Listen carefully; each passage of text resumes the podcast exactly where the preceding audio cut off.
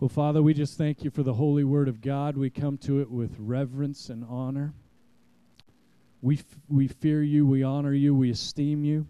We thank you that the word of God is alive and powerful, sharper than any two edged sword, and that your word has the power and the potential to transform and change any circumstance, any life. And we thank you for it that it's taken place now, right here, right now. In Jesus' name. Everybody said, Amen. All right. Well, if you guys are taking notes, this message is entitled, In All Your Getting, Get Wisdom. Joe Cool, man. I tell you what. I love you, man. You guys are awesome back there. Steve O coming up in the ranks. Proud of you, brother. In all your getting, get wisdom. You know, in these last days in this fallen world that we live in, it is so essential that we pursue the wisdom of God. We need the wisdom of God to navigate these waters because how many know the waters are getting muddied in this world? And and and what was once evil is now good and what was now good is now evil. What were absolutes are now subject to change. If it feels good, do it. In all your getting, get wisdom. Proverbs chapter 4, verses 5 through 8, it says, Get wisdom, get understanding. Do not forget my words or turn from them. Do not forsake wisdom, and she will preserve you. Love her, and she will guard you. I like this. Wisdom is supreme. Wisdom is supreme. So acquire wisdom, and whatever you may acquire, gain understanding. And verse 8 Prize her, and she will exalt you. If you embrace her, she will honor you. That was Proverbs 4 5 through 8. You know, there. Proverbs is just laced and saturated with nuggets of wisdom, primarily from King Solomon and and there is so much good there is so much truth that we can extract from there. Wisdom is more precious than jewels. Wisdom is more precious than anything else this life can offer us. I love the story of uh, solomon in uh, this is for you steve. First kings chapter 3 verses 5 through 14 this is King Solomon as he's getting ready to uh, take over for King David as king of Israel. And uh, in verse 5, we, we see some pretty profound things here. First Kings chapter 3, verse 5, and uh, we're going to read through verse 14. Verse 5, it says, One night at Gibeon, the Lord appeared to Solomon in a dream. And God said, Ask, and I will give it to you. Now, we could just stop there for a minute. What if God showed up at your doorstep and said, Ask anything and I'll give it to you? Now, we could find out real quick the condition of your heart based on your response. Based on how we respond to a question like that, will determine what we really value. You know, Jesus said, Where your treasure is, there your heart will be also. So God's saying, Ask and I'll give it to you. Man, the king of the universe asks, you know, can I win the lottery? You know, can I mean there's a lot of things that our flesh would potentially cry out for. But his dad was a man after God's own heart. And I got to believe that he gleaned a few things from him. Verse 6 says Solomon replied, You have shown much loving devotion to your servant, my father David, because he walked before you, and I like this, in faithfulness, righteousness. You know, God's big on faithfulness. That, that, that's, that's one of the key criterias for serving God is being faithful. Um, he walked with you before you in faithfulness, righteousness, and uprightness of heart and you have maintained this loving devotion by giving him a son to sit on his throne this very day. Verse 7 And now, O Lord my God, you have made your servant king in my father David's place. So he's realizing, man, I got some big shoes to fill here. But I am only a little child. I'm just a, a young buck. Not knowing how to go out or come in. You know, that in itself is, is good wisdom saying, hey, I'm not that smart. You know, the more I find out, the more I the more I learn, the more I find out I really don't know. People that talk that way probably have attained some wisdom. Uh, but it goes on to say, let's see, verse 8. Where are we at? Verse 8, thank you. Your servant is here among the people you have chosen, a people too numerous to count or number. Therefore, give your servant an understanding heart to judge your people and to, to, and to discern between good and evil. For who is able to govern this great people of yours? Verse 10 Now it pleased the Lord that Solomon had made this request. So God said to him, Since you have asked for this instead of requesting long life or wealth, for, your, for yourself or death for your enemies, but you have asked for discernment, or you could say wisdom, to administer justice or to lead God's people. Behold, I will do what you have asked. I will give you a wise and discerning heart. That needs to be our prayer and heart cry. God, I need a wise and discerning heart to live my life for you. So that there has never been, nor will ever be, another one like you. Verse 13 Moreover, I will give you what you did not request, both riches and honor, so that during all your days no man in any kingdom will be your equal. So if you walk in my ways and keep my statutes and commandments, just as your father David did, I will prolong your days. Isn't it interesting how he asks for the one thing? In all of your asking, in all of your wanting, ask and pursue wisdom and as he put the first things first, asking for wisdom, God gave him both riches and honor and life. It, you know, it's really in, in alignment with Matthew 6:33 when we seek first the kingdom of God and his word and his priorities, all the other stuff is going to be added unto us. But God's desiring our heart to be in alignment with his so that the blessing doesn't corrupt us. It actually remains a blessing rather than a curse.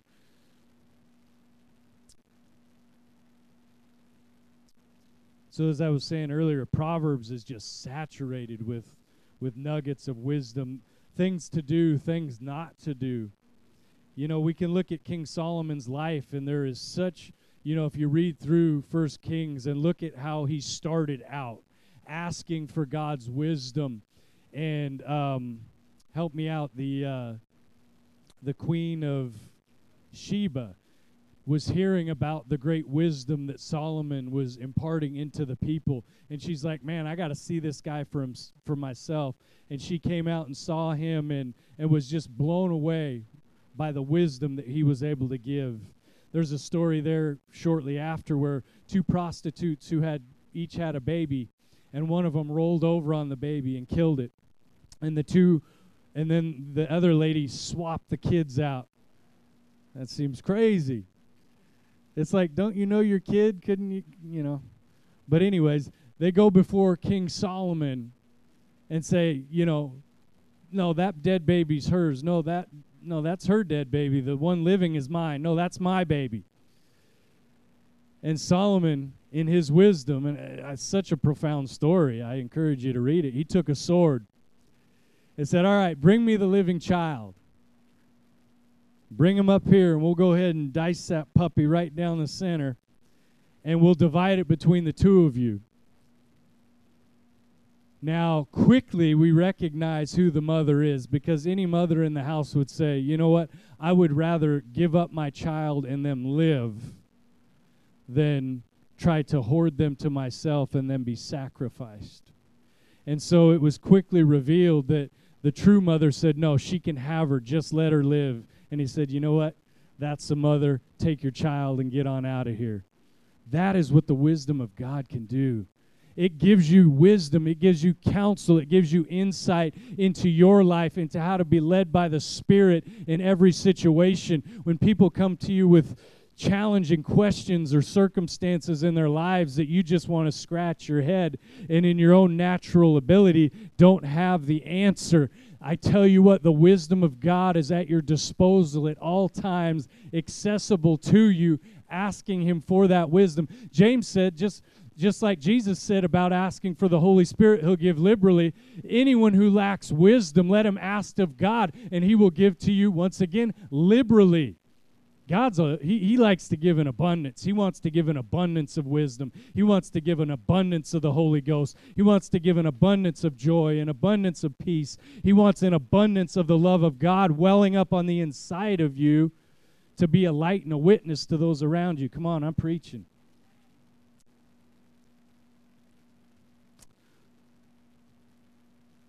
However, that wisdom, it's something we need to cling to.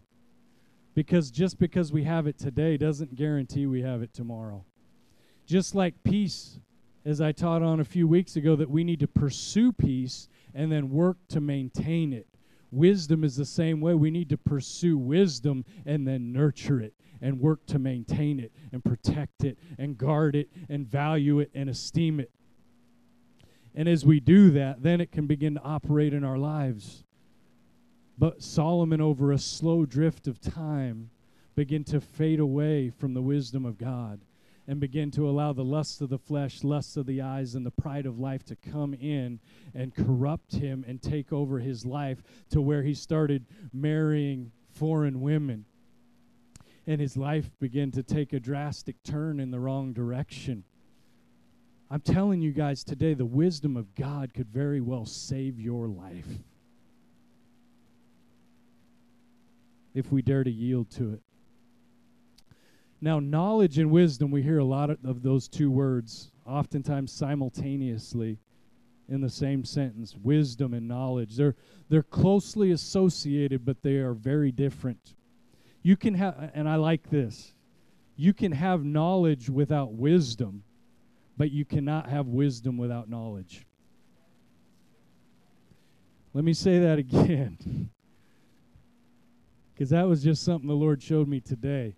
You can have knowledge without wisdom, but you cannot have wisdom without knowledge. Let me let me kind of explain that. So knowledge is simply gaining information. There's a lot of people with a lot of head knowledge. They are intellectuals, they are smart, sometimes too smart for their own good to where it actually um, hampers a childlike faith because of their intellectual knowledge that they have accrued. The Pharisees had great knowledge, but they were they had a form of godliness but denied the power. So we can accrue a lot of knowledge. It's a lot like James says be not just a hearer of the word, but also a doer of the word. Hearing the word, learning the word, you are acquiring and attaining knowledge. But until you learn to rightly apply that knowledge, wisdom has not yet been exercised. So, knowledge is attaining the information, and wisdom is knowing how to rightly apply it this book that we're reading as a, a, leadership team makes this strong statement. And I've said it for years, and Pastor Greg said it to me probably 10 years ago, and it, it stuck with me. But the pain of discipline is less than the pain of regret. The pain of discipline is less than the pain of regret. How many know it, it, it takes discipline to get up early in the morning and go to the gym? Hello you know that I, am snuggied in here. You know this is kind of nice. Um, I I could really go for another hour of sleep. But how many know that discipline that says, you know what, I'm going to get up out of bed, I'm going to go to the gym, or that's just physical fitness. Say, you know, you're wanting some spiritual fitness, and I'm going to get up an hour early and I'm going to spend time with God. That is a discipline, and there is a pain in that. Your flesh is, is going to, there's a pain in the flesh. Your spirit is yearning for it, but your flesh is saying, no, thank you. but yet, the reward of discipline far outweighs the sacrifice. The reward of discipline far outweighs the temporary pain that you might experience in that moment. However, the pain of regret has a way of lingering on. And sometimes sticks with us, sometimes doesn't seem to go away. And the pain of regret can often cause consequences in our lives. The pain of regret and the shoulda, coulda, wouldas of life. It definitely pays to get on the pain of discipline wagon as opposed to the pain of regret. So, as we grow and we walk in the wisdom of God, being both hearers and doers of God's word, that wisdom is also going to help us to discern, to be sensitive to the voice of God, to the inward witness, to have ears to hear, eyes to see, and a heart to comprehend, to understand what God is wanting to tell us. You know, in the earth today, God uses people to speak into our lives. God gives us leaders. God gives us pastors. Gives God gives us um, mentors in our life for a reason to impart truth and wisdom and insight into our lives to help us to avoid heartache and to get us on the track that we need to go on. You know, we can learn from both the successes and the failures of other people and and in that book that we're reading it's it's talking a lot about that that that people all through the Bible were put in there dumb people that we can relate to, smart people that we can glean from and and take heed to their counsel, take heed to their experience both good and bad. We can learn from the good. We can learn from the bad. We can learn from both sides of things, successes and failures. You know, it's it's it's it's great. It's awesome to learn from our own personal mistakes. And we're all going to have them and are going to continue to have mistakes in our lives where we miss the mark, where we just flat fell on our face or or sometimes due to ignorance we, we just didn't know we don't know what we don't know sometimes. And sometimes, you know, and I've said this before ignorance is not bliss. You know, Hosea 4 6 says we're destroyed for a lack of knowledge. And that's so why we got to get that word in us. We got to get that light shining.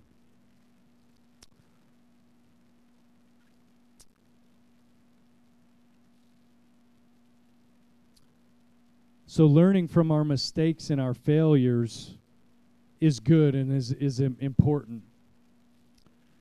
But oftentimes, like I said, there can be consequences attached to that, and it can also delay and even detour our God given destiny. So, the more that we can learn from other people, the more that we can actually accelerate into our God given destiny rather than being delayed or deter- detoured from our God given destiny.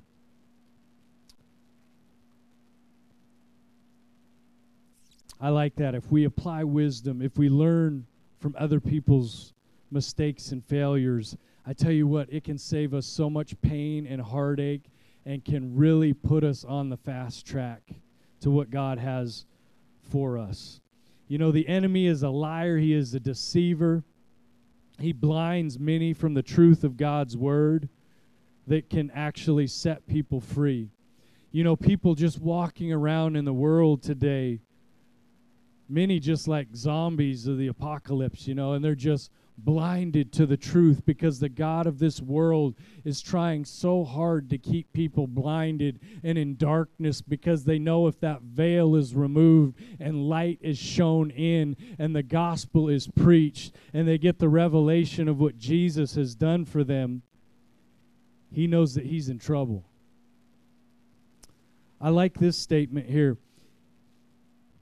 If the enemy, if he can't, if he can keep us blind, he can keep us bound. If he can keep us blind, he can keep us bound. So he's trying to just keep us in darkness. The people in the world that don't know God are already in darkness with a veil over their eyes. They're they're walking on thin ice and they don't even know it. However, he can do it in the believer's life too. He will use pride. The Bible says that, that pride causes us to be blind. And it's a way of putting blinders on us so that we are stumbling around in life rather than intentionally and purposefully staying the course that God has for us and running the race to the end. If He can keep us blind, He can keep us bound. The Word of God is light, and it causes the darkness to flee.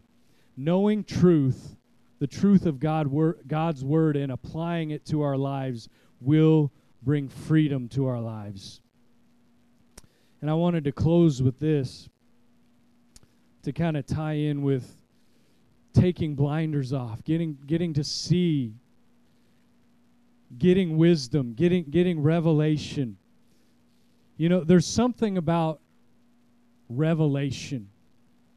You know, there's knowledge and then there's revelation knowledge.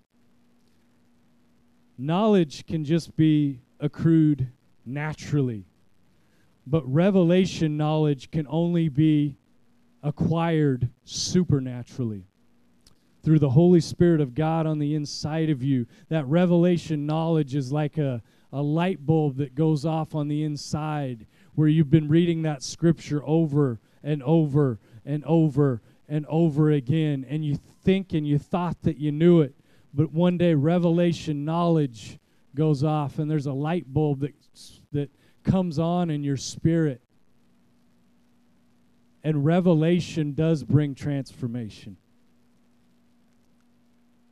And so Paul's prayer here is, as I was saying, I was going to tie in a little bit what we've been some, some, powerful teaching on the book of Ephesians, and I encourage you guys, um, if you haven't heard it, go onto our um, YouTube page and, and, please check those services out on on on Ephesians. But I want to I want to close with Ephesians 1 verse 15 through 23. So we kind of started out with Solomon and his prayer for wisdom and the impact that that had on his life and his kingship early on. And then we saw his life void of wisdom and how it was a downward spiral and somewhat led to his demise, where we read of him in Ecclesiastes lamenting and saying, you know what, the things of this world, you're just grappling after the wind. But Paul goes on in similar fashion in Ephesians 1, verse 15 through 23. Let's go ahead and read that. It said Paul saying here, Ever since I first heard of your strong faith in the Lord Jesus and your love for God's people everywhere, I have not stopped thanking God for you. I pray for you constantly, asking God, the glorious Father of our Lord Jesus Christ. Here we go once again. We're just bringing this thing around again. To give you the Spirit, wisdom, I should say, that comes from above from the wisdom of the ages, the Lord Jesus Christ, that He would give you the spirit of wisdom and insight or wisdom and revelation so that you might grow in your knowledge of God, your relationship with God. And I pray that your hearts would be flooded with light so you can understand the confident hope he has given to those he has called, his holy people who are his rich and glorious inheritance. That's you and me. I also pray that you will understand the incredible greatness of God's power for us who believe in him. This is the same power that raised Christ from the dead and seated him at the place of honor at God's right hand in the heavenly realms. Now he is far above I'll just say that far above any ruler or authority or power or leader or anything else in this world. and in the world to come. God has put all things under the authority of Christ and has made him head over all things for the benefit of the church. And the church is his body. It is made full and complete by Christ, who fill th- things everywhere with himself. Now, we just read that Christ is seated in heavenly places. How many know, spiritually speaking, you are, we are seated with Christ in heavenly places right now? In the Spirit, we're in Jesus' lap on the throne. We might be sitting in these seats down here, but spiritually speaking, we're far above with the one who has the name above all names. We are seated with him in heavenly places.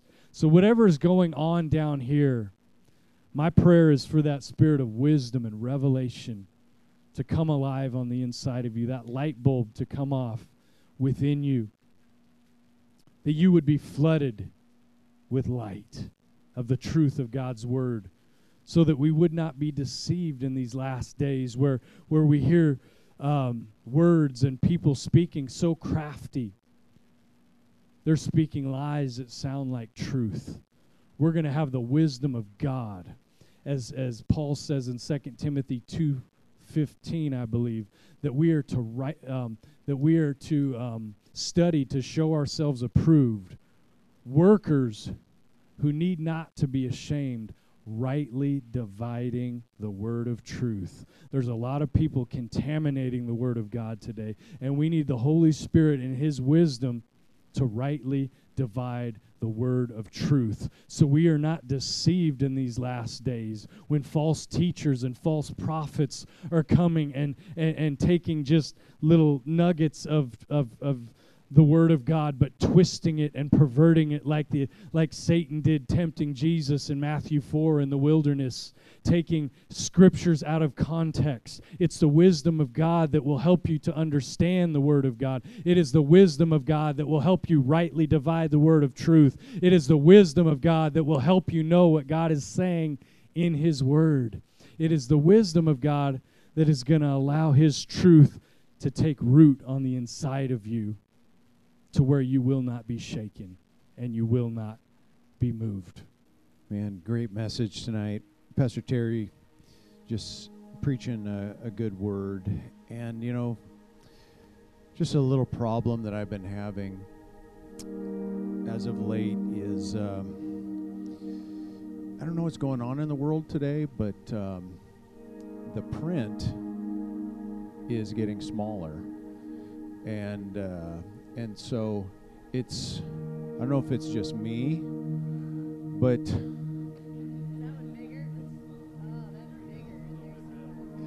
and and so the other day the other day uh, we had to put something together. And so how many know the holy spirit is our helper? Thank god for the holy spirit to help us. And what pastor terry is really talking about is ask the Holy Spirit to help you in life, wisdom. But there's a part to play. And so the other day we're, we're putting this thing together and you open up the box and this instructions come out. And the print was so small to me. And uh, so I'm looking at it and trying to, to read it. And I just thought, you know, I'm an intelligent human being. I don't need this. This was going through my mind. And about that time, my wife slides these over because she's like the Holy Spirit, the helper. So I put these on, grabbed the instructions, and went, Oh, man, I'm glad I didn't do this on my own because I would have missed some pieces in my guessing how to put this thing together. And so God's given us life and He's given us instructions. And sometimes the Holy Spirit is the glasses to be able to see what we're reading. And so many times we go through life without the instructions and without the ability to read, and we miss pieces. We say stupid things at the right time. We do dumb things that hurt ourselves and others we fall into pitfalls that we could have avoided, all because we didn't apply the Holy Spirit to read the instruction manual.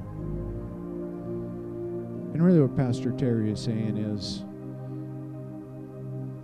are we in the Word of God so He can speak to us daily? Because if we read His Word, we'll be attuned to His voice as we go our, through our day.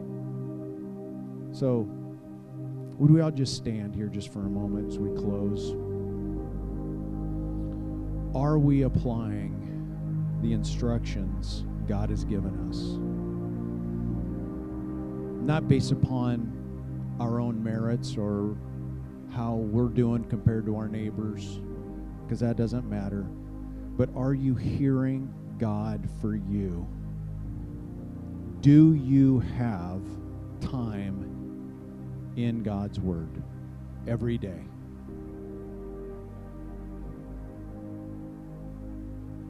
Because if we're not, applying His Word to your life, you will miss pieces to what He's trying to build in your life.